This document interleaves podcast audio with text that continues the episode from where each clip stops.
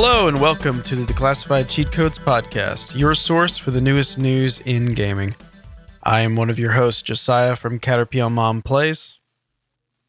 And I'm your other host, Hillhouse, from, as I'm sure you all know, internationally renowned, sensational YouTube channel, Good Games and Good Vibes. Actually, I think it's universally renowned at this point. Did I say that right? Universally? I sound like Bush. Nuclear. Universally. Yeah. Yeah, universally, like you're in travel guides now. I'm just, I. You know what? Let's just put it this way: people know me. I think. Anyway, on to the news. Welcome to the show, guys. Holy crap! Yeah, welcome to the show. Uh, this is our Thanksgiving episode, I would assume. Um, it's been a bit since we posted an episode, but we still got the Yeah. news for y'all, Yeah. and we're still here. And speaking of Thanksgiving, we're just thankful to be still doing this show. So, um, Absolutely.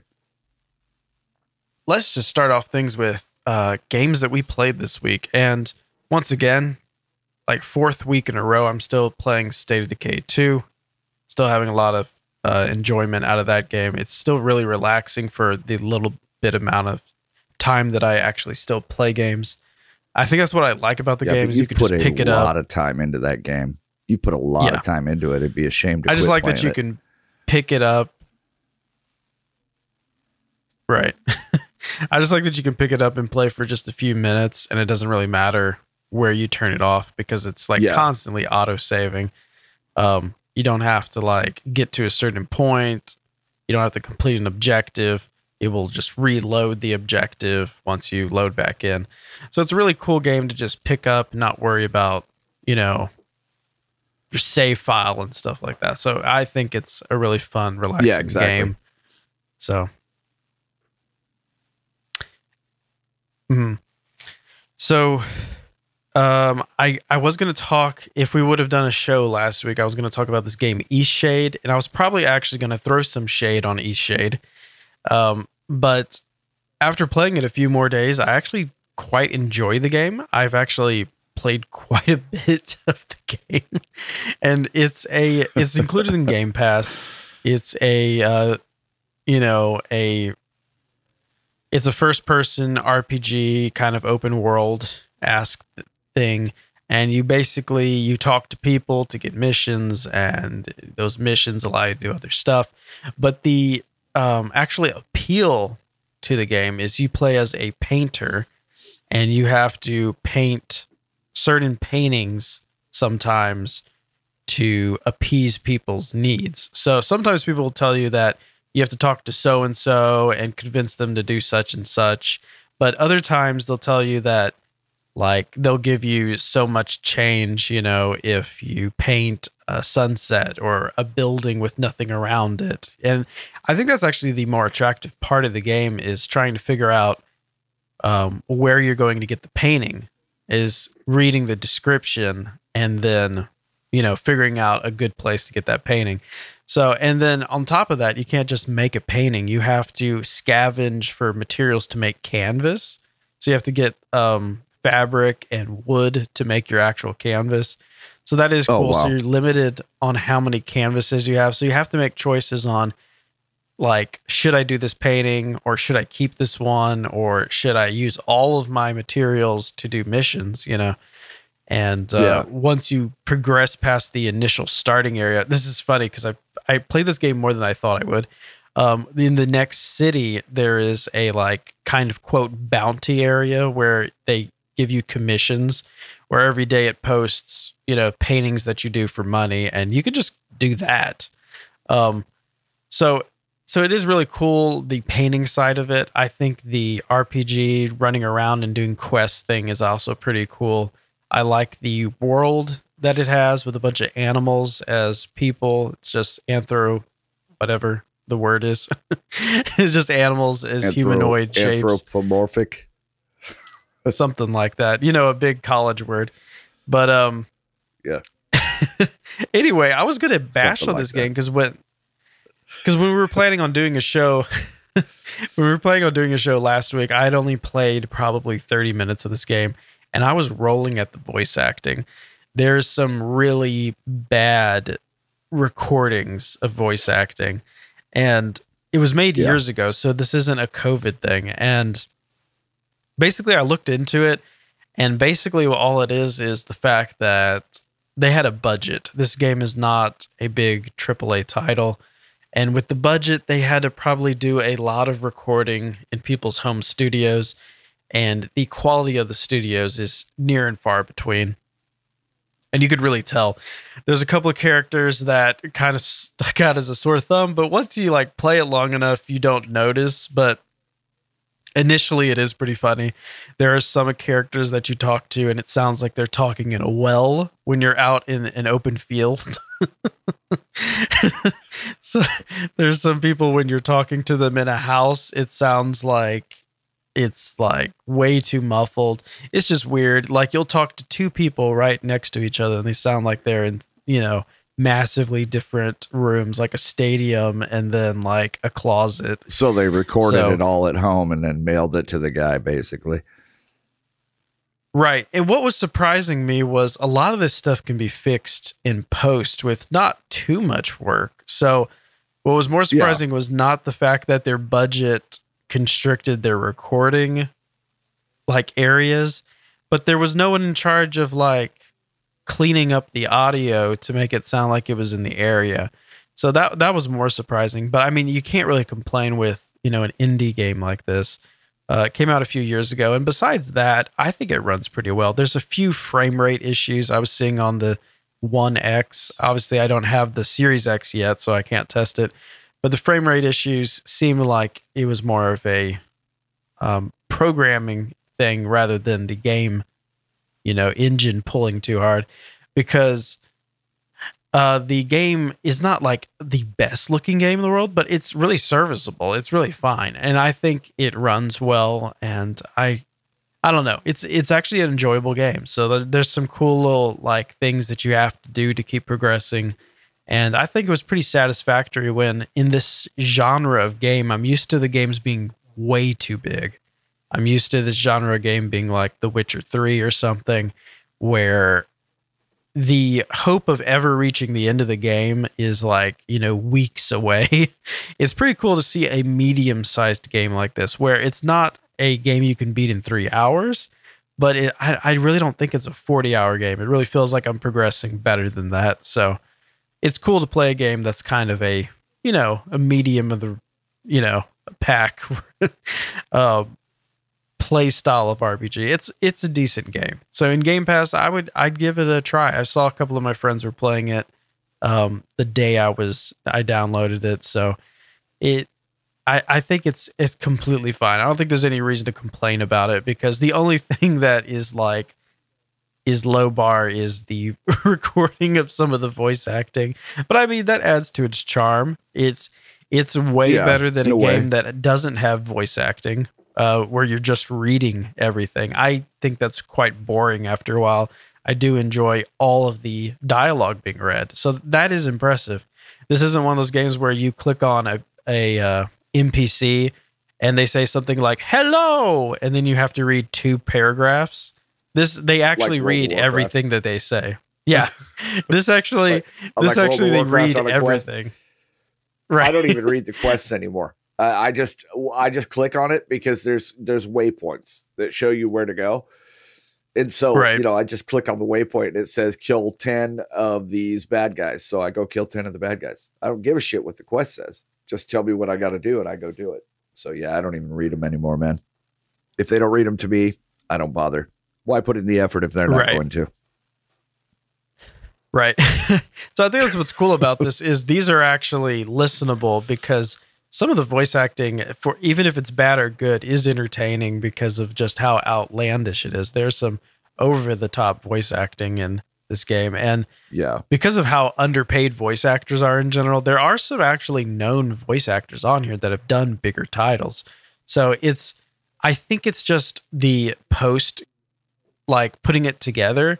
I think they just didn't have that big budget guy that was editing it before the release of the game because I yeah. think they probably recorded a lot of these voice actors the same way they would any game. You know, where they just tell you the lines that you have to read and then you just email those lines to them or you know just put in a Dropbox and then another guy edits them and makes them sound like they're in the environment. I think they just didn't have that step. but they do have some like decent voice acting on it. It's just the quality is kind of laughable at first. But I mean, once you get past that, it's cool to have all of the dialogue actually read. So I mean, I mean, how am I going to complain about that? It's still entertaining. but um, yeah. Enough about Eastshade. Enough shade about Eastshade. But um, I did also get to play Jedi Fallen Order for a little bit. I didn't have too much time to play it, but oh my gosh, the intro is so impressive. The environments and the visuals are just unbelievable. This is a game that like it's a wet dream of my 10 year old self. I just can't believe that a Star Wars game looks like this. It's just amazing. And um, I I mean I saw gameplay like a year ago when it came out, but actually playing it and yeah. experiencing how fluid it is and how well directed it is, it is so well put together. Um, I am completely. We're going to talk about the Game Awards later, and I am completely like shocked that it's not nominated for Game of the Year. I understand that it's pretty old, but it was too new to be nominated last year. So I I am very yeah I'm very shocked it's nominated. It is a very entertaining, very I mean, it feels like you're playing a Star Wars film, but better. I was joking with my brother-in-law that this game in the first like 30 40 minutes of gameplay is already better than the last Star Wars movie, like by a land like by a mile. it is just I'm gonna have to download it now. It's crazy. Like just the the the screenplay, the writing, the characters, the acting. It's like you're like, why in the world are they not like letting these people work on the films? Like the films feel like diluted water, you know, the Disney films. And um it's yeah. This is just like it's original, it's got its own tone, but it still feels 100% Star Wars. And that is just exactly what the new trilogy should have been. And I think I think it's very intelligently put together. I'm very impressed by Jedi Fallen Order and I'm happy that it's received the positive feedback that it has over the last year uh, because it is it is phenomenal. I cannot I cannot uh, express that enough. It's just it's just fantastic from every point of view. Like there's, I mean, even the level building, the way you go through the levels is so well manufactured so that the actual cinematography of you playing it feels like a film. It's just crazy. Like, as far as gameplay, I'm going to say that it's very similar to like, it's like a Star Wars Uncharted uh, mixed with maybe um, The Force Unleashed like it's similar to that. So I, I don't know. It's just really entertaining. And uh, if you somehow have not played it yet, it is in Game Pass and it is definitely worth your time. It's a fun game. You're like you won't be disappointed. You may have the risk of not being able to put it down, but it's it's really good. um right speak on. of a game that I haven't given much of a chance. Well, I mean I kind of have, but I'm kind of stuck. It's called Your Toy. It was a very cheap game. I don't know what I got it for, but it's always on sale. It's like a cheap horror title that is always on uh, Xbox's sales. So I decided to check it out, and very quickly I got stuck because you start in a room and you have to like look around and click on things to make things open because you're trying to progress in the game and, and it's very um, it doesn't guide you in any way. It doesn't hold your hand in any way. So that's kind of cool, but it it also doesn't help you when you get really stuck. So I'm at a point where I think I've taken like 15 to 20 minutes and have no idea what to do. Um, and that just made me put the game down. I might pick it back up and see if like letting it sit for a while makes me realize what I need to do. But it's a it's a uh, interesting game. I can't really have an opinion because I'm still in the first room and I don't really know how big the game is. So I, am just really saying that I played some of it and uh, it's okay. I just don't know what to do.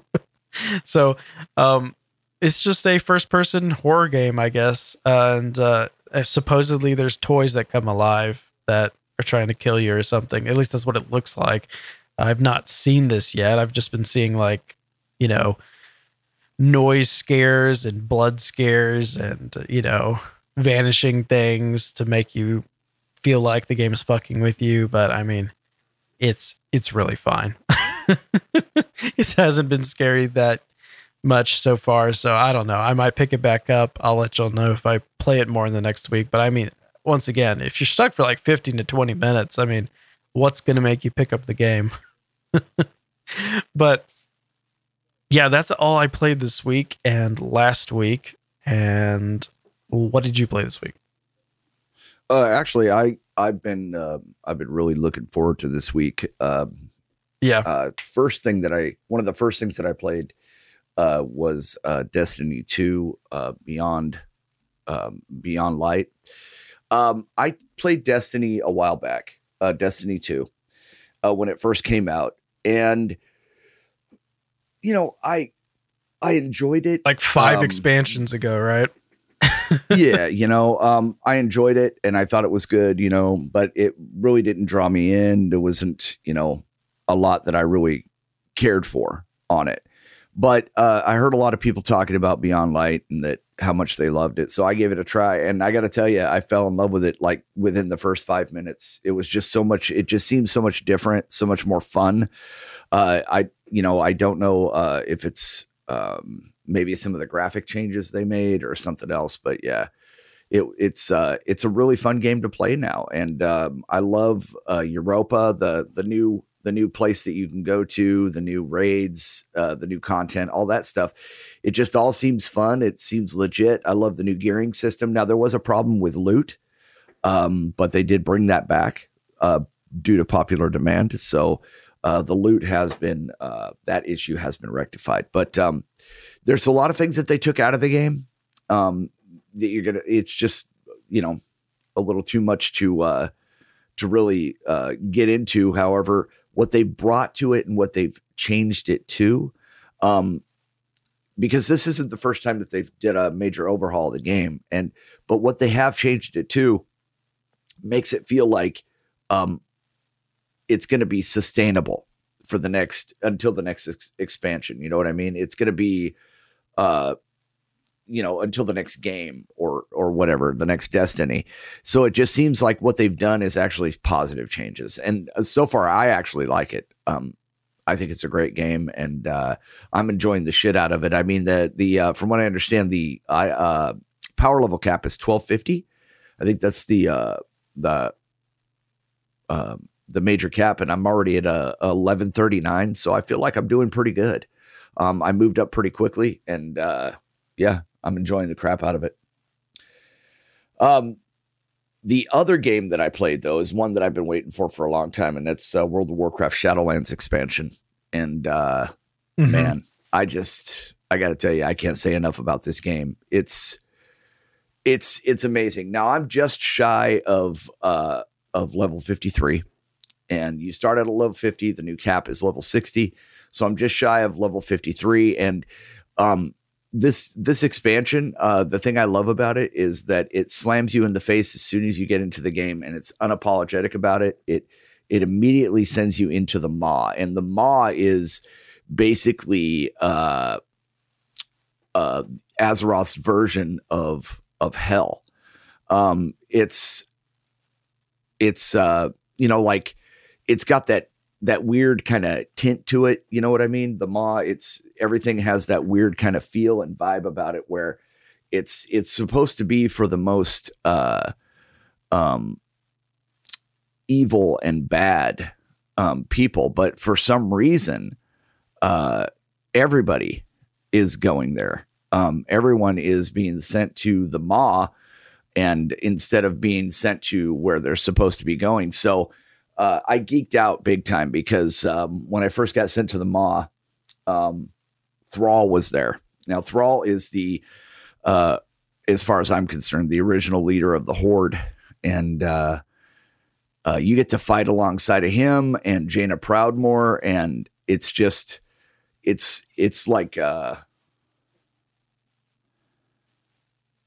a major geek fest, is what it is. And uh, I was nerding out. I did a um, a uh, uh, quick stream on it, and I mean, I was smiling the entire time during all the cutscenes and everything else. it was just, it was just so much fun, and it's it feels like uh, it feels like you're watching a blockbuster, is what it is. It's, I think they've done great things with the expansion, and I, I mean, uh, some of the new stuff that they've added, it just makes you think that you know there's so much they can add to it now that there's so many different directions that they could go in and keep this story going. And it's been it's been playing for 16 years.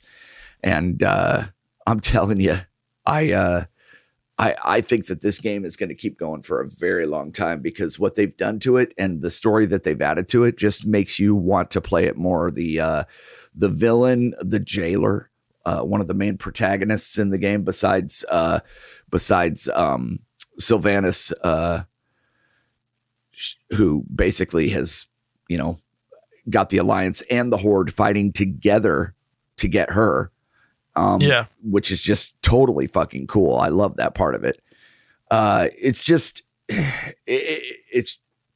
I just love playing the game again, dude. This is the best expansion in my, even through three levels.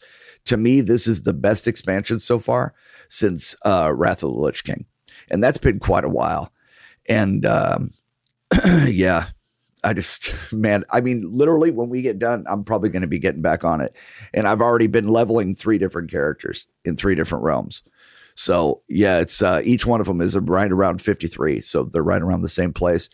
But yeah, man, I just can't say enough about it. If you if you haven't ever played World of Warcraft and you want to jump into this new game, uh, I recommend you get the new game with the boost to get yourself to level 50 and and start playing because it, yes, there are some grindy times in there, but the story and the cutscenes are so freaking cool now. They are so neat that uh yeah.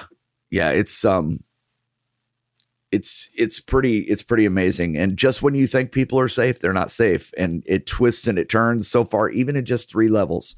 So yeah i'm totally captivated by this expansion. And yeah i recommend it 100% cool.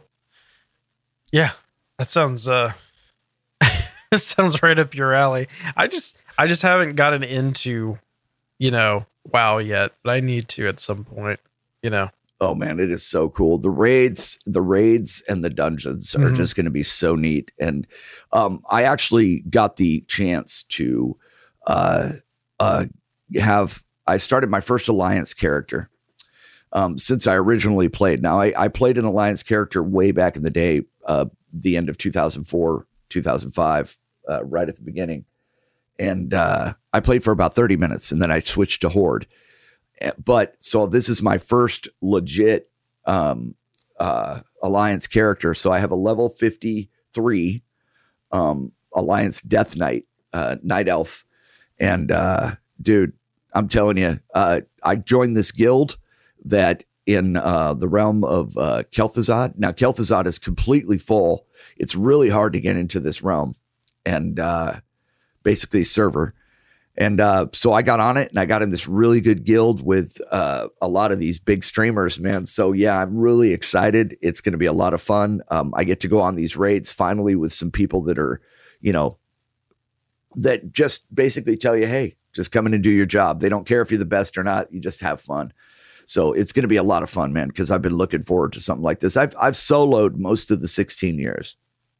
I've soloed uh, playing on WoW. And WoW is a very social game. So I'm excited about this whole new part of it and this new chapter, being part of a guild and and doing all that. It's gonna be a lot of fun, man. It really is. Cool. Um, and if that's all we have to talk about games that we played, we can just head on yep. to the news, right? Yep. Okay.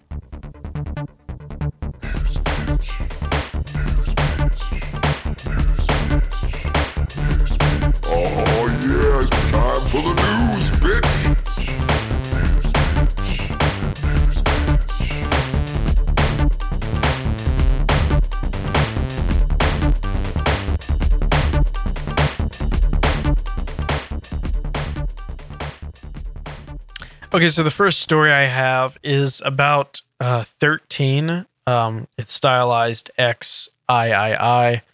Um, it was a remake of a game that came out over 10 years ago. Um, I was not really familiar with this game because when it came out, I don't quite remember anyone actually talking about it. I was a lot younger though. Um, and so hearing that there was a remake, I was kind of surprised because I'd never had heard of it. And um, it was also just one of the more overlooked remakes.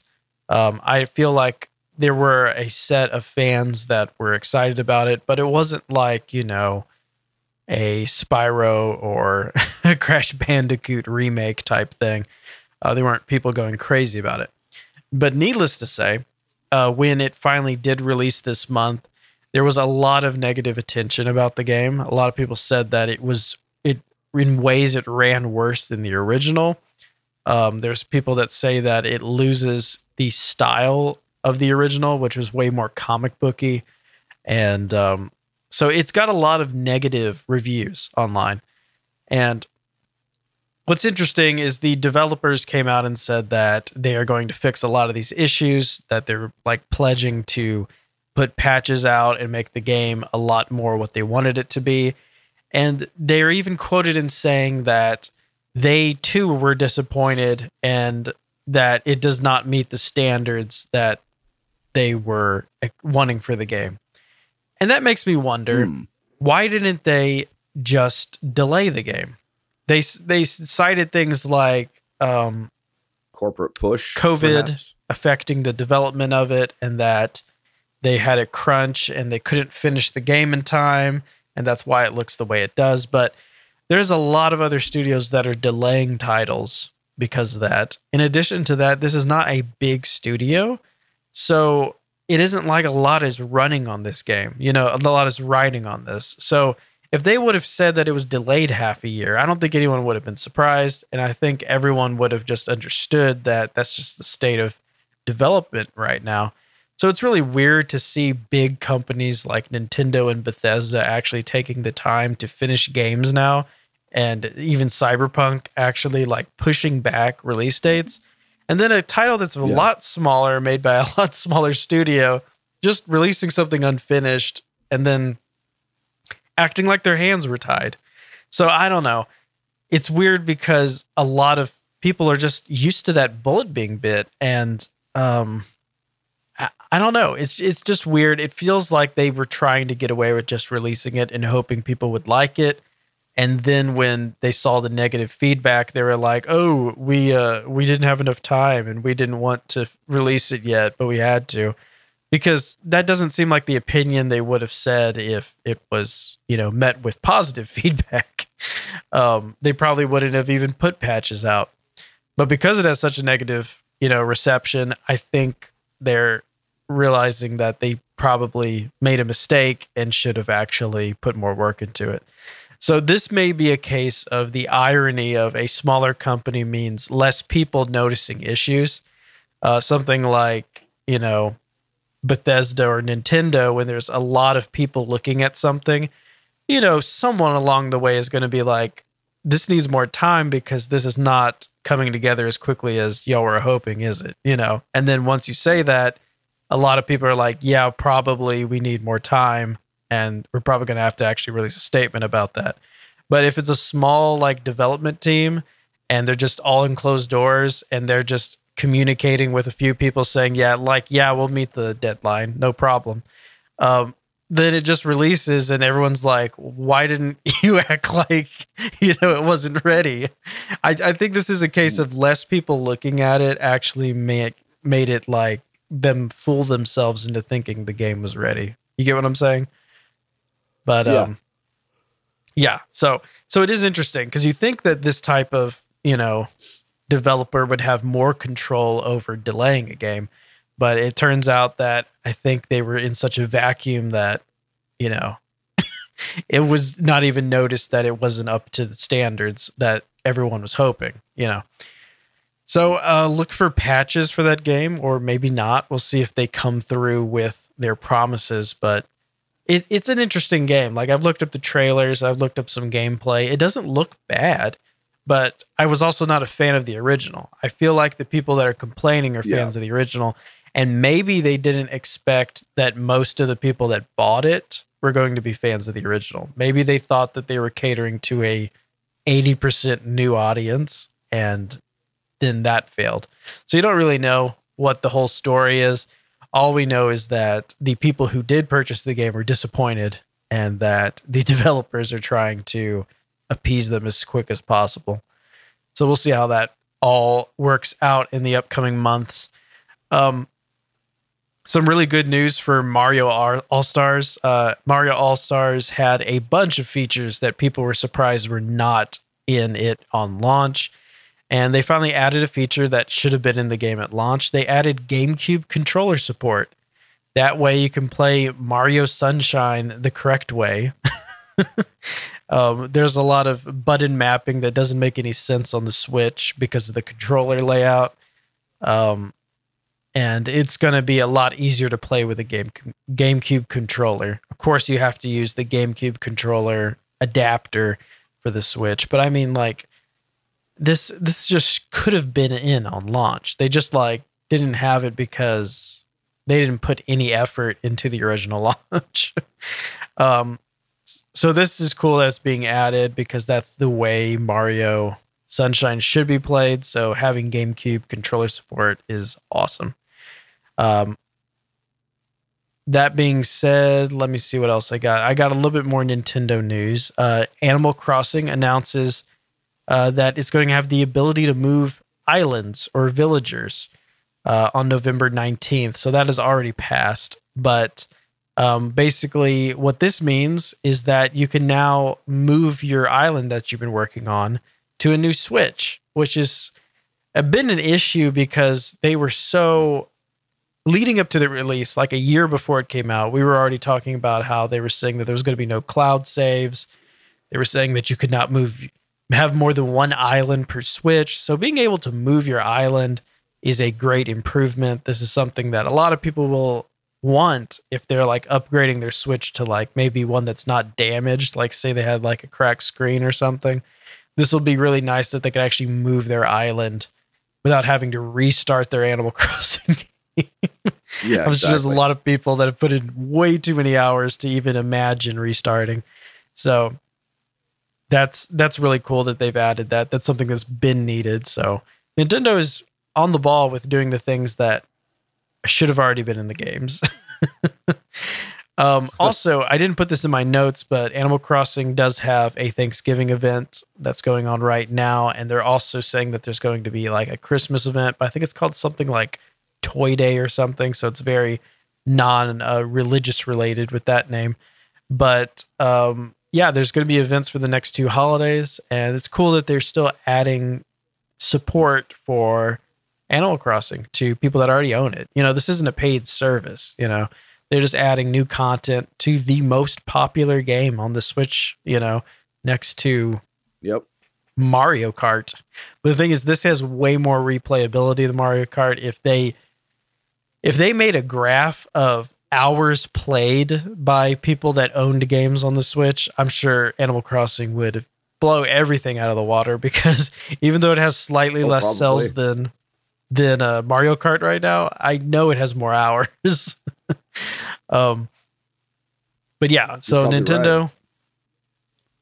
Yeah, it would be cool to see that though. I wish they would publish that. I'm not sure if that's like info that they're allowed to publish because it would be everyone's private data. but it would be cool to see how long people had played every game on the Switch, you know. Um, some bad news for PlayStation. Let's jump on that. Seems like every week. Um, I've seen some YouTubers and some people on Twitter joking that the PlayStation 5 is currently in its beta testing because everyone that owns one right now is basically it's beta testers uh, as far as system crashes due to too large of games, um, save files, all sorts of things. Um, the PS5 is running into tons of issues because of the generation gap and I guess the fact that they're trying to pretend that there's not a generation gap at the same time. I don't really know. But anyway, the PS5 um, made a little bit of news last week when they announced that there would be no save backups to PlayStation 5 games without PS Plus. So you cannot save your games to like USB drive to back up your saves.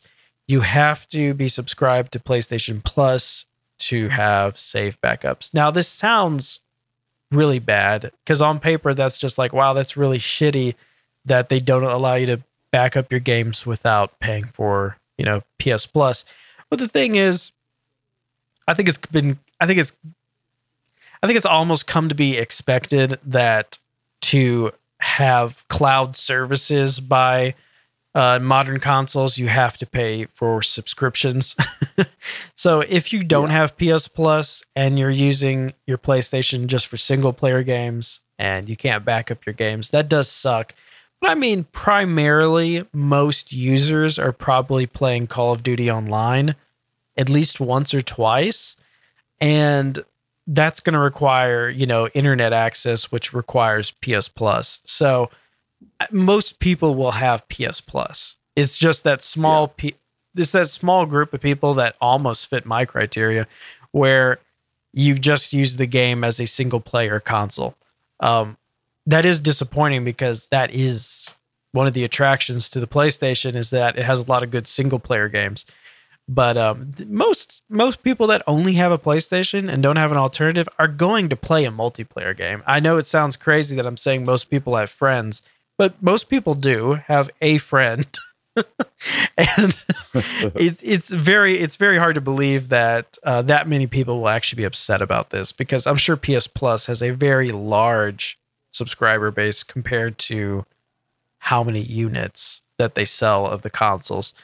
Um, I'm sure I'm sure it's a very small gap because most people need, you know, the online services. Even even to play Fortnite, I believe you would need PS Plus because it's an online multiplayer. So even a free game like Fortnite, you would still have to pay for that. So um, yeah, I don't think this is going to be that big of an issue. It is just interesting that they're not allowing you to do that. I don't believe it's them trying to block you from saving your games on a USB drive. I think it is just one of the hundreds of hundreds of things that Sony did not have ready when the PlayStation 5 launched because there's a lot of stuff that it seems like they didn't test and there's a lot of stuff that they didn't add and there's a lot of stuff that they added and a lot of people didn't notice. I was reading last week, I didn't put this in my notes either, but I was reading last week that people started noticing that their DualSense controllers were charging when the PlayStation 5 was off. And this was a feature that you would assume would always be there, but it wasn't at launch. so at least a week or two after the PS5 came out, they did a patch where your controller can now charge from the USB ports when it's, you know, in rest mode. And this is just something that people just assumed it didn't do. people weren't even complaining about it. It's just the fact that Sony hadn't yet, yet finished the system as far as like software goes. That's crazy to me. Yeah. Um, that is crazy. I really feel like I feel like PlayStation could have pushed back their release. The more and more I'm seeing scalpers uh, try to sell these PlayStation 5s and the fact that no one can get any um, and the memes about people reselling them for like services and stuff. Um, I just feel like this could have been delayed. I understand that everyone wants their console by Christmas, but I feel like there's a large percentage of people that are not going to have it. So it's becoming one of those things where it's just a flex to have one. And um, yeah, I don't know. It's I, it's very sloppy, and a lot of people don't like it.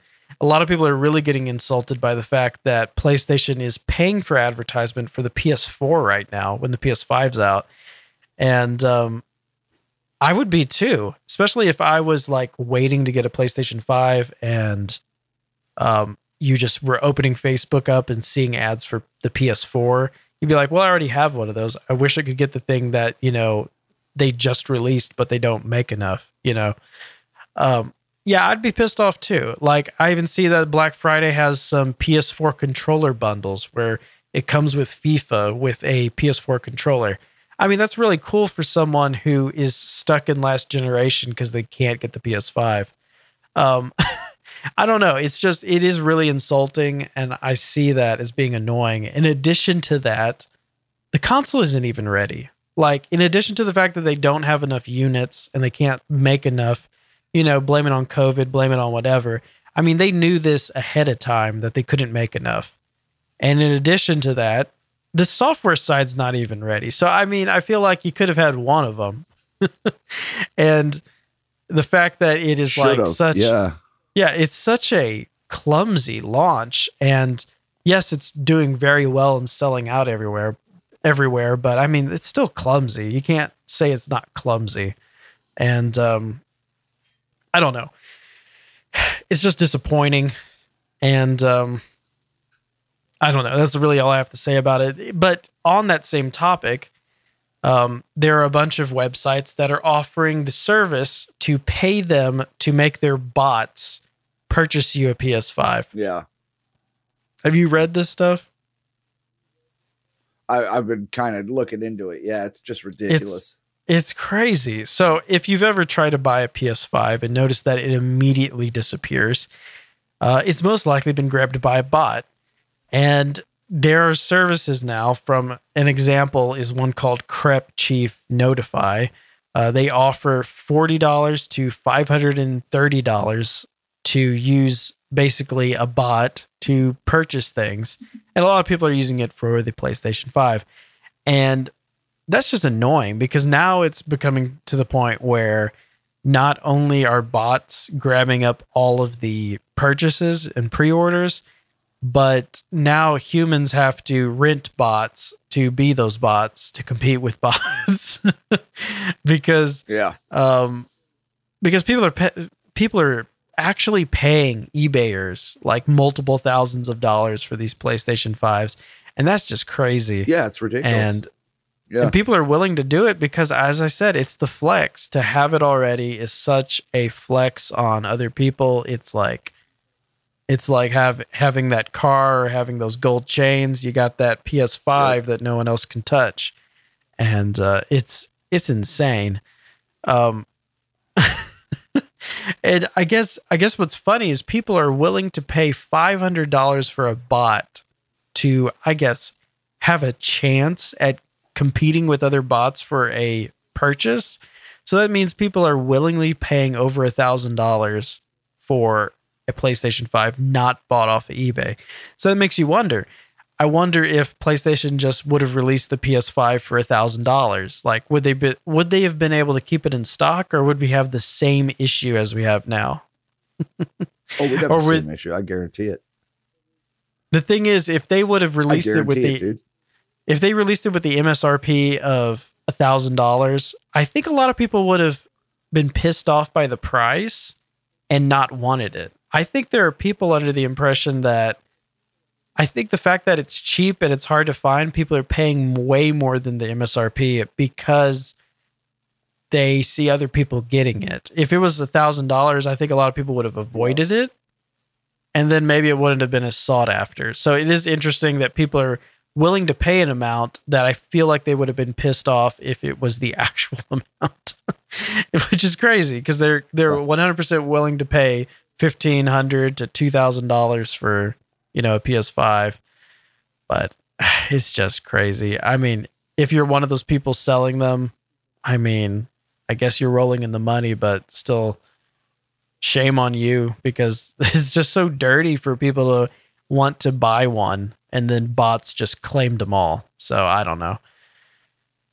it's it's crazy everywhere everywhere around it. It's crazy, but let, let me talk about something really quick. Uh, since I'm talking about the PlayStation 5, um, I was going to talk about this because I was kind of excited about it, but then I got pissed off because I think the whole thing may be a joke, and that pisses me off. Have you seen the Philadelphia cream cheese series 5?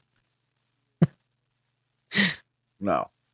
So, Philadelphia cream cheese released a parody uh, video of the console launches of the Series X and the PlayStation 5, where they're saying that the most exciting thing to open up on Christmas Day is the Philadelphia cream cheese Series 5, which is basically a tin box with a bunch of cream cheese in it. I think it has some like cookie sheets and stuff. And basically, it's the stuff to make like a cream cheese version of you know the PlayStation 5 almost.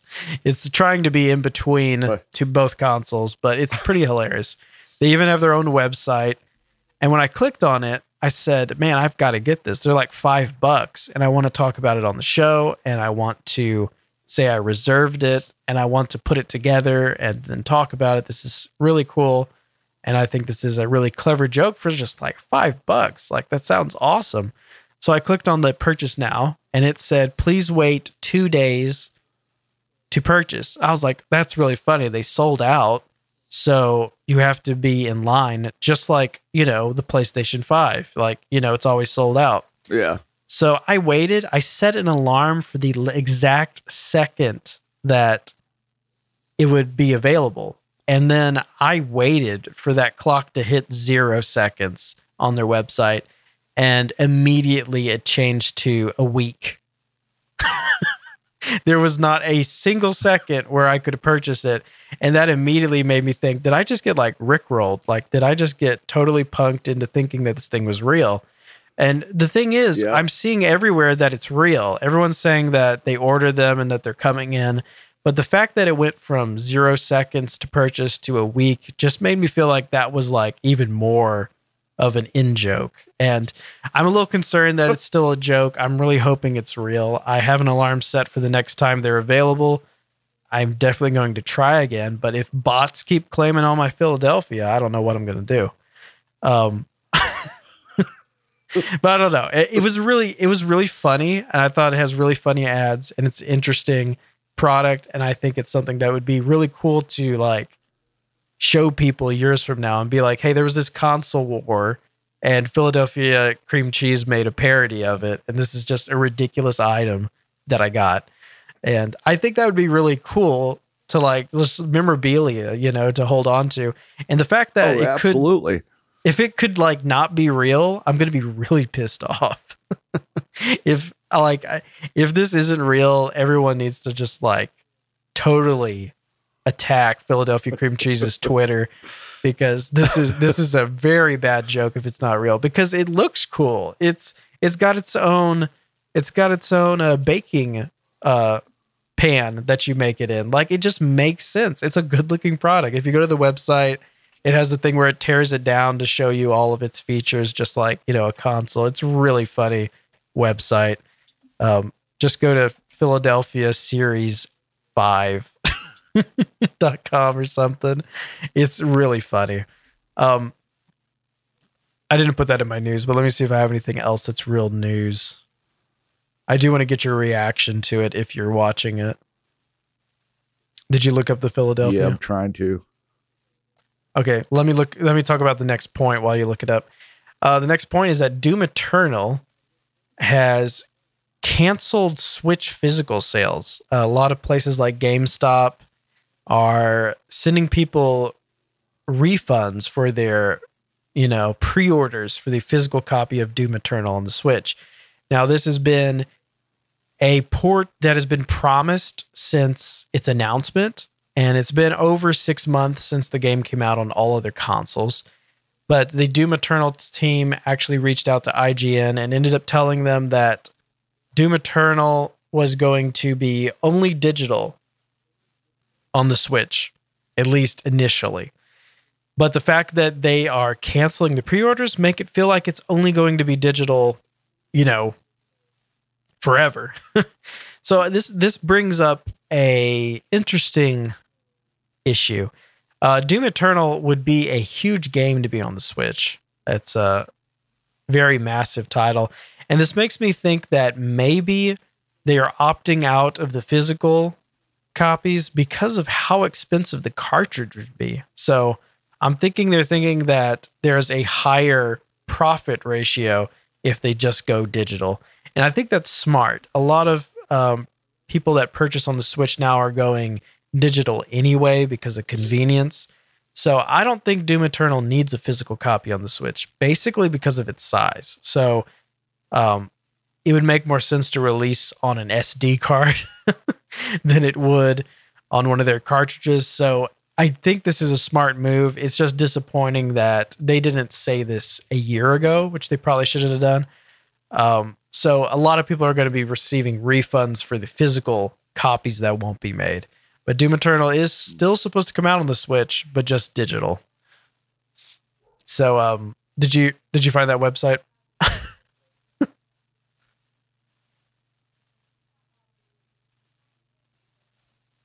Did you find the website for the uh, cream cheese? Oh yeah, I looked at it. I looked at it. Stupid, yeah, right? Somebody was at the front door too. Yeah, I think it's awesome, dude. I think it's a cool thing. You're basically buying the pan, is what it is. Yeah, and it comes with and some. They they and you get the recipe. Yeah, I think it makes sense. It, it's a fun idea. I just yeah. think it'd be cool to to have it. it makes a it makes a little cheesecake. Yeah, pretty cool. Um, let me see yeah, if I have anything I else. Oh, th- this is a story that did change since I originally put it in my notes. So a week ago, I was going to talk about uh, Demon Souls having a secret door that was not in the original. So the remake that just came out on the PS5, there's a door that people noticed that is not in the original. So immediately people are wondering how to open it because it was locked. And a lot of people suspected that this secret would last for like maybe some months or something before people could open it, but no, within a week people figured out how to open it. And basically, I'm not going to spoil anything, but basically it has uh, really good loot behind it and it takes multiple playthroughs to get to the door being opened. So that's that's why it took a week. Is the game you cannot get it the first time you go through the game. The yeah. things required to open this door, you have to play through the game multiple times. so it's pretty crazy. Uh, oh, wow. That someone already figured out how to open the door, especially since it takes as much work as it does. But you can look up how to open it online if you're curious. Um, it is interesting that within the time that I wrote the notes, it already was solved. Um, so the secret door is not so secret anymore. It is now publicly open, and that, that's just crazy. That Demon Souls, the the Dark Souls uh, community is so crazy and so good at those games that uh, yeah, a lot of people are suspecting yeah, that it would have been open pretty they quick. Absolutely are. So yeah. And that's my last story that I have before I hand it off to you. But um I, I think it was a pretty good week as far as stories go. I mean, I feel like controversies yeah. are a lot less because everyone's up in arms about the PlayStation 5 not being released the way they wanted it to. but yeah, I'll I'll hand it off to you. Uh, well, I got you know my normal bit of news. There's some uh, funky stuff and some really cool stuff. Uh, but uh, one of the weirdest things that I found is there's a, a luxury uh, clothing company called uh, Balenciaga. I think I'm pronouncing that right. And uh, they have a new clothing collection coming out, but how they're doing it is they're they're debuting their clothing collection in a video game, and this comes out on December sixth. It's called Afterworld: The Age of Tomorrow, and um, it's uh, well, from what they're saying in this uh, story here, is an allegorical adventure that's set in the year 2031 um, you go through uh, uh, basically you go through distinct zones and stuff. You do different tasks, interactions. Uh, it's not really detailed as far as description of the game. It's uh, mm-hmm. you know, it's basically that's the same thing you do in almost any other game, but uh, it's the main focus is probably the clothes. You know, it probably isn't the game. So, uh, uh, yeah, um, That's really if weird. You're into fashion and uh, you want to play a video game, uh, go get yourself Afterworld: The Age of Tomorrow, which is out on December sixth, and you can see the Balenciaga new fashion line and new clothing collection. Yeah, just thought that was a weird little story. This is a really uh, weird story. it really is. Uh, what? Uh, here's something cool, man. A lot of people have been playing Assassin's Creed Valhalla, and uh, a lot of people are ex- extremely happy. I have heard nothing but good things about this game. Um, a lot of people are having fun with it and whatnot. Well, there's a new update coming out so that on all next gen consoles, this is going to be able to run at 60 FPS. Period. That is really cool. Wow. Uh, the they're they're it it sounds to me like they really don't have a lot of stuff that they need to uh uh uh patch in this game. I've heard I haven't really heard a lot of bad things going on with it.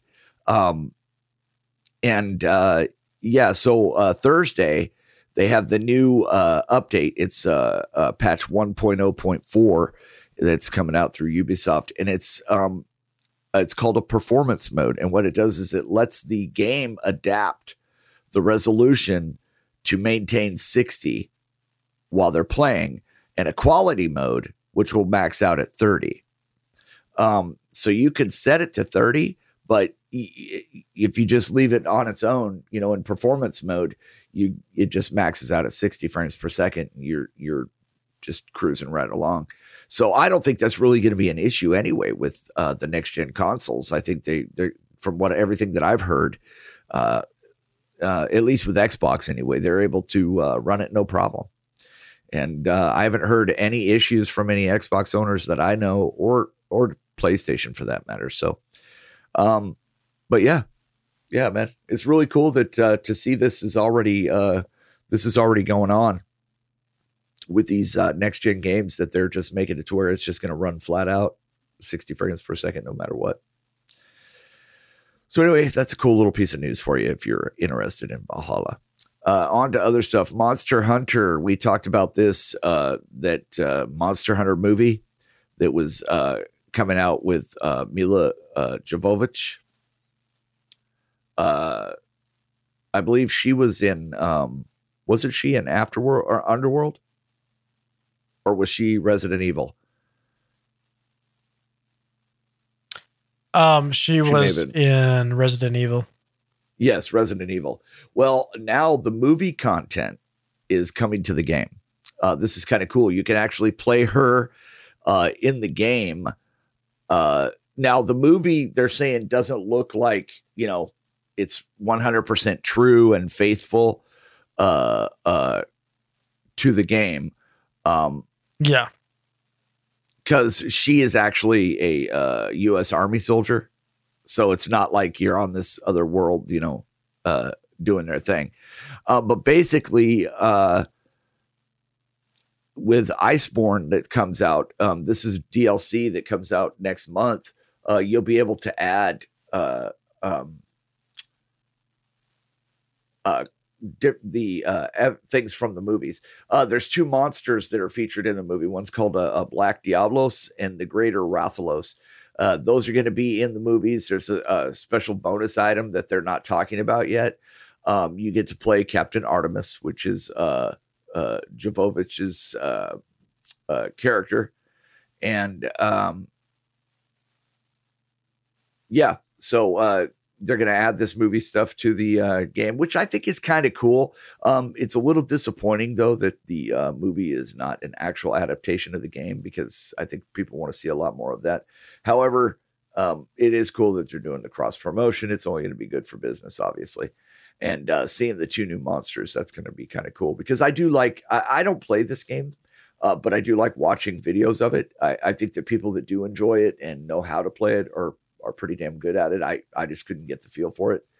But uh yeah, man, that's kind of neat uh for those who are Monster Hunter Worlds uh junkies such as our friend Z Warrior G.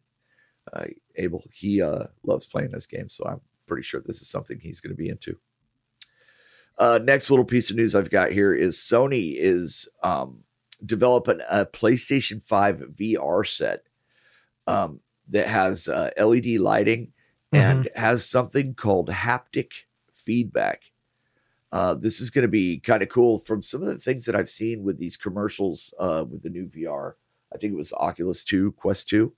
Um, just amazing uh, with with uh, uh, the things that they're developing with VR. It's just really really neat. Um, now the patent is uh, entitled "The Pressure Sensing to Identify Fitness and Comfort of Virtual Reality Headset," and that's what uh, uh, I think the haptic uh, sensor is about. It's a like a pressure sensitive uh, uh, device, is from what I'm understanding. I may be uh, um, misunderstanding it, but because mm-hmm. from what I'm understanding is that it this is uh, it distributes the pressure over certain points of your head and it senses that. So uh, uh, it makes it for comfort for long time wearing. I guess that's one of the things that um, uh, was the issue that if it was too tight or too loose, that it caused discomfort over time and people couldn't uh, uh, play the game. And also, it uh, would contribute to incorrect tracking of data. So what they're saying is that this this uh, uh, uh, haptic uh, feedback um, is for basically uh, sensing the the uh, pressure and the the setting of the headset so that it stays on your head properly, so that you do get proper feedback and proper you're able to wear it um, comfortably for long periods of time. And uh, if it doesn't fit right, it actually gives you, from what I'm uh, reading, also information on how you can be able to wear it more comfortably, uh, either displayed visibly or through built-in speakers. So, yeah, man, it's kind of cool. Uh, this thing is going to be. Um, so it just able to. Uh, it just tells you in your ears you have a weird shape, shaped head. You have a weird shaped yeah. head. just tells you. oh my god, dude! Yeah, that's horrible. Your head is too large to use VR. There, mind. Go ahead. Oh my god, what would it what would it say to Rocky Dennis? Uh, so yeah, I probably should. You might want to edit that out. Um, it just so yeah, it's going to be a new headset. It's basically a smart headset, uh, which I think is uh, kind of cool. You know, it's um, it's going to be uh, uh, using the VR tracking you know system that they've just patented also. And uh, they said something also they've registered a patent for a psvr with camera. So yeah this may be uh, part of that whole deal but yeah ps5 vr headset it's going to be more of a smart headset. It's going to be able to track your wearing and how you're you know if it fits you actually comfortably or not. So yeah i think it's just a good thing. Um, what do we got here? I don't know what this is. It just it's just you put it on your head and it just starts saying that you can't use a VR with your pets. It's like telling you to take it off of an animal. And saying it only works on humans. it's like please don't use your VR with your animal. The VR headset is not used on hippopotamus.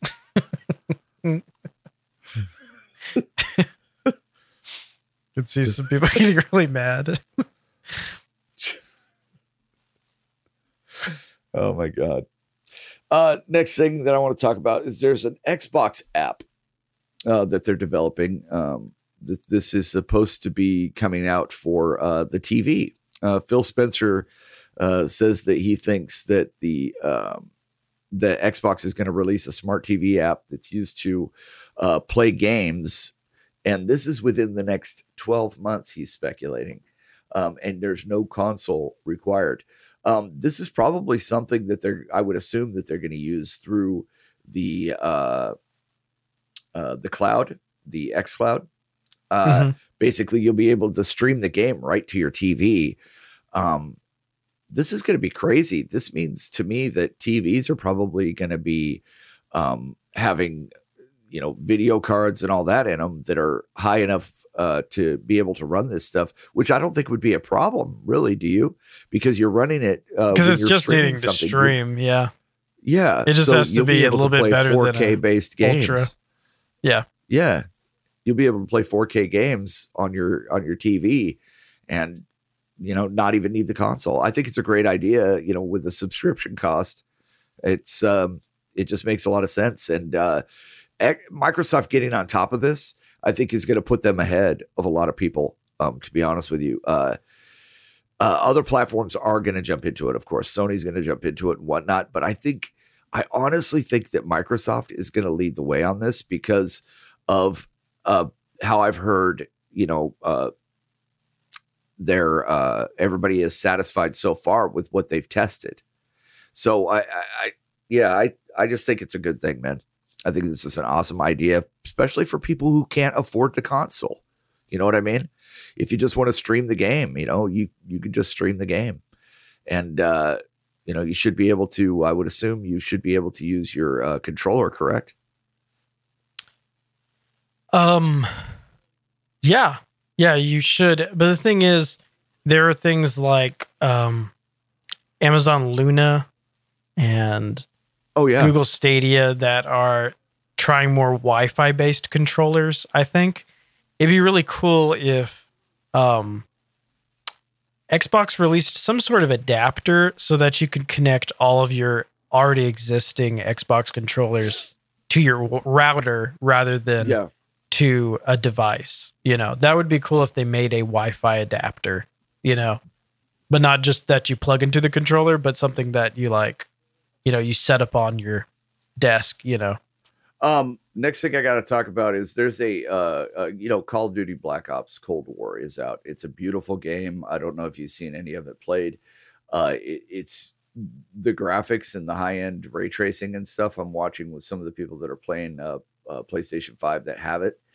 And um it just looks awesome. Uh there are uh, some issues, though. There was a, a bug um, with a graphical error, and it comes with the new nuke, the uh, well, the return of the Nuketown map. Uh, basically, this thing was happening where uh, players started falling through maps, and uh, the um, you know there's there's like some minor glitches in the in the floor you know you're you, there's some videos that come out there's some clips out about it and it, it, looks like giant pixels are all of a sudden start scattering you know uh, everywhere where people are standing and uh and it doesn't do anything when you're you're standing on it and then all of a sudden everything comes starts coming into uh bright different colors flashing greens pinks blues all sorts of different colors and uh it looks really weird. Uh, I'm looking at one of the clips right now, and it looks like uh, it looks like uh, graffiti is painted all over the ground, and uh, the colors on the weapons keep flashing different colors and whatnot. And um, it, it's just like all of a sudden the sky starts turning like a psychedelic rainbow weird and it's flashing everywhere. So what they're saying is this is actually causing some problems with some people, and I guess it's caused some seizures with uh, people with epilepsy. Um, so you want to definitely watch out for this glitch if you have those kind of problems. This is what's going on right now. I'm watching a clip right now, and it's just absolutely unplayable. Uh, uh, it almost looks like you're watching the game through Predator's eyes. You know what I mean? Yeah. it's it's really weird and it's flashing everywhere and then really distorted, tearing. Uh, it's very, very, very, very bad. So, um, in that map, yeah, that's one of the things. But apparently, they're going to be fixing it. Uh, of course, there's always going to be bugs, you know. So uh, Treyarch is working on getting that fixed, and um, yeah. So be careful. Uh, next thing I want to talk about Resident Evil 3, man. There's a rumor that it is Rever- Resident Evil Revelations 3 is allegedly in development. And uh and that Resident Evil Outrage um, they're saying is actually a Switch centered Resident Evil 3 Revelations in the making. So uh, people were talking about that Resident Evil Outrage was coming out, uh, and uh, it was codenamed that, but they're saying that it is actually Resident Evil Revelations 3, that it was just codenamed Resident Evil Outrage so that it would throw people off. And um, yeah, so uh, now there's a list of four games that are coming out over the next four years. This is the supposed list, okay? You have Resident Evil Outrage, then Resident Evil Biohazard Apocalypse, Resident Evil 4 Remake, and Resident Evil Hank. So, mm-hmm. Capcom has only confirmed Resident Evil 8 as early as 2021, but Resident Evil Outrage is allegedly releasing in the fourth quarter of 2021. So it is still just a rumor, but uh, it's a big possibility that uh, this is what they're doing. So be on the lookout for Resident Evil 3 Revelations. Last thing I want to talk about is this is kind of a cool thing. We've all been waiting for Cyberpunk 2077 to come out. Everybody knows that there's been all sorts of, uh, you know, um, uh, delays in it. And, you know, you and I have talked about how, well, I personally think it's a good thing that they do these delays when they realize that there's something wrong with the game, especially something that is as high profile as this. Um, but here's a cool thing that's going to be coming in the game. Uh, Cyberpunk 2077 obviously has uh, people from all over the world in it. It's going to be futuristic, etc. Well, there's a little piece of tech that's in the game that will let you auto translate. It's an auto translation mod. So people that are speaking foreign languages in the game is going to let you auto translate what they're saying. And that's pretty uh, cool. Yeah, yeah, yeah. It's uh, it showed one of the recent trailers actually showed this, and it's um, and it's called the auto translator mode for the game's various languages. And uh, uh, yeah, so I think it's kind of cool, man, that they're going to be able to do this. It's going to make it, um, uh, you're, you know, there's other things where you're going to be able to switch off the nudity so you don't have to look at that. Uh, there's a whole bunch of choices that are coming with this game. We've seen a, a ton of them. We've talked about a lot of them from genitalia to pubic hair, for Christ's sake. But yeah, we, we don't get tired uh, of talking about that for sure yeah, we don't get tired of talking about it at all. Um, but yeah, so uh, yeah, this is just a new little thing that they're going to be able to do with it. Auto translation. I think it's cool. I think it's needed in games like these. Um, it's going to make it, uh, you know, a lot more playable for everybody if you think about it. So yeah. Uh, but that is all I have, guys. It's been uh, a little bit of a slow week. I mean, these are all brand new stories that I got today. Uh, um, so that's all I got for you. Sweet. Um, let's discuss our topic for the day. That is not yep. that crazy long of a topic. It's just discussing the games that are nominated for Game of the Year as far as the Game Awards go, the actual official The Game Awards, not just any Game Awards. so the nominations are interesting. Um, first off, there's Animal Crossing. Then there's Last of Us Part 2, uh, Doom Eternal, Ghost of Tsushima, Final Fantasy VII Remake, and Hades is the surprising one. So obviously, yeah, interesting. I, am thinking un- the underdog is Hades. Hades is a kind of retro style um, game. Is yeah. not even. I think it's twenty bucks. It's not even like a huge title. So it is it's pretty cool that that's on there. I do know there's a lot of people that are pulling for it because they feel like it was an unappreciated game. Um, but I I really would doubt it would win. uh, obviously, the most popular title in those games is Animal Crossing. Um, I think Animal Crossing has the largest player base and audience, but the issue with Animal Crossing is it doesn't like present much as far as the story goes. you know, it's more of just a enjoyable, well-made game. Um, yeah. The my choice, if I had to choose, I would choose uh, Last of Us Part Two. Uh, something to note is that Last of Us Part Two did win the Golden Joystick Award for Game of the Year. Uh, and that was just this week. So the Golden Joystick Award is voted by players. So it is a it's like a poll based awards ceremony. It's not a staff of people like uh, the game awards, you know. Uh, I forget what um, what counterpart is to the Academy Awards. That is, I guess it's the People Choice Awards. So yeah, the Joystick Award is is like yeah. the People's Choice Awards.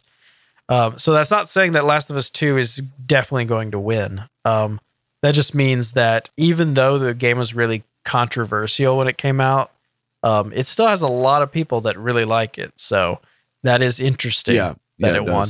I was very surprised that the golden joystick didn't go to Animal Crossing because that is not controversial and probably more popular than Last of Us Part 2. um, it could be that a lot of Animal Crossing players don't even participate in like the Golden Joystick Awards and stuff. It could be that they're not as gosh, that's really bad to say. It's not that they're they're less hardcore gamers because that's not true, but because the Switch is more popular and a lot more people play it, it opens doors to people that may not be involved in every corner of the gaming community. I think that's the safe way to say it. Um, so yeah, Animal Crossing is not it's not that you're not a gamer if you play Animal Crossing. I just think it's so popular and on such a popular console, it's probably played by a lot of people that are not 100%, you know, in all of these other communities of gaming. Um, so Last of Us Part 2 does have a advantage on that angle of the community.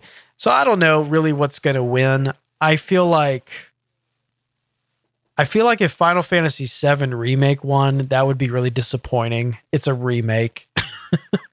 um, I feel like Ghost of Tsushima or Last of Us Part Two are the real contenders. I don't think Doom Eternal is well yeah. received enough to actually be a contender. Um, I don't think Hades is popular enough. And I think Animal Crossing, despite being super popular, like it could, Animal Crossing could be the surprise win because I think Animal Crossing is like the third actual contender after Last of Us and Ghost of Tsushima. But um, I think it has to be one of those two because the Game Awards like really clean looking games, you know. So I, I don't know. That's that's what I'm thinking. I, I really couldn't put my money on either one because I get really surprised by the winners sometimes. Sometimes they give it to a a more odd title, but I don't know. What's your opinion on it? Um, you know, I could see Last of Us 2 getting it. Um, just because, you know, uh, you know, I just think uh it, yeah. it's it's just to, to me it's it was more of a popular game. I could see, you know, um Yeah. I mean, I can see Animal Crossing getting it, but I, I think Last of Us 2 is probably the one. Yeah. See, I'm the same way. I think Last of Us 2 is like the it is the obvious choice, but then Animal Crossing is like if it won, you could see people like going crazy and being like, hooray, Animal Crossing won, the game that should have won because it's so popular. Um, so yeah, I could see it go both ways. I just think Animal Crossing is a little bit more surprising. It's not the the most underdog, which is Hades. Um, I think Animal Crossing is the more likely underdog, you know. But we'll see. Yeah. Um, is it's just interesting the the the set of games is interesting, and, and the thing is, I was trying to think if there's a game that is missing off of it, and I can't really think of one. And what's so funny is Cyberpunk should have yeah. been in it, but Cyberpunk has yeah. been delayed so long that it's it's it's gonna have to be in next year's. Um, I, I really do think that um, Jedi Fallen Order should have been nominated, but uh, I'm surprised it's not. I'm thinking about downloading that. I think it should have been. It'll look great on PC, I'm sure. Um, but yeah, I, I think it should have been nominated. I would have put it on there before Final Fantasy VII for sure. Yeah, because yeah. Final Fantasy VII's cool and all. It's just, I mean, if they like actually like read into the community that played the remake, a lot of the people that played the remake still are a little bit like it's just not you know, the original, you know, a lot of people are kind of mediocre. About it. I don't think people are acting like it's the greatest game ever. So I would be very surprised if Final Fantasy VII. I think Final Fantasy VII is probably the worst choice of these games. Even though Doom Eternal would be very surprising because of you know, it's mediocre also reception. A lot of people really like it, but then a lot of people are just like, "Eh, it's just a Doom game." Um, I I think that the fact that Doom Eternal is an original game is is gives it a little bit of an edge on Final Fantasy VII. So I I think Final Fantasy VII is probably the least likely to win. Yeah, I think Hades even has a better chance than it, but um, I don't think that's even something worth talking about. I think it's it's got to be Last of Us Part Two or Ghost of Tsushima, depending on what direction you know they lean. Because I think those are the games that people just were blown away by. It's just Last of Us Part Two is just so controversial. The thing is, even if it won, uh, you know, there's going to be a lot of people that are upset about it. So, um, yeah. yeah, that's just my opinion of it. I think it should be Last of Us Part 2. It is one of the greatest games I've ever played. It's it's fantastic. I need to play it again. Um it's yeah. It's it's it's a good one. but uh right on. Did you have anything else to uh, talk about? No, sir. No. Man, I I no, thought man. of a lot of stuff really that I didn't write down. A, There goes my dog. That's fine.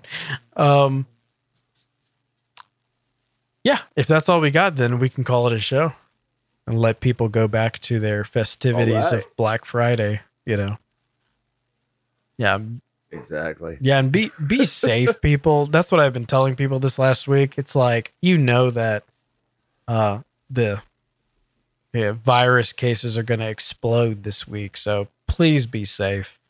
Um, have a safe Thanksgiving and Black Friday week and continue through the holidays, please. Um, and uh, it's it, it's good to be uh it's good to be back, and uh, I hope y'all were not biting your fingers off when you're waiting for our episode to come out. yeah. Remember, when you bite your fingernails, stop before they bleed. So. Um, and yes. remember, stop at the nub. it's not the newest news in gaming. Unless it's new to us.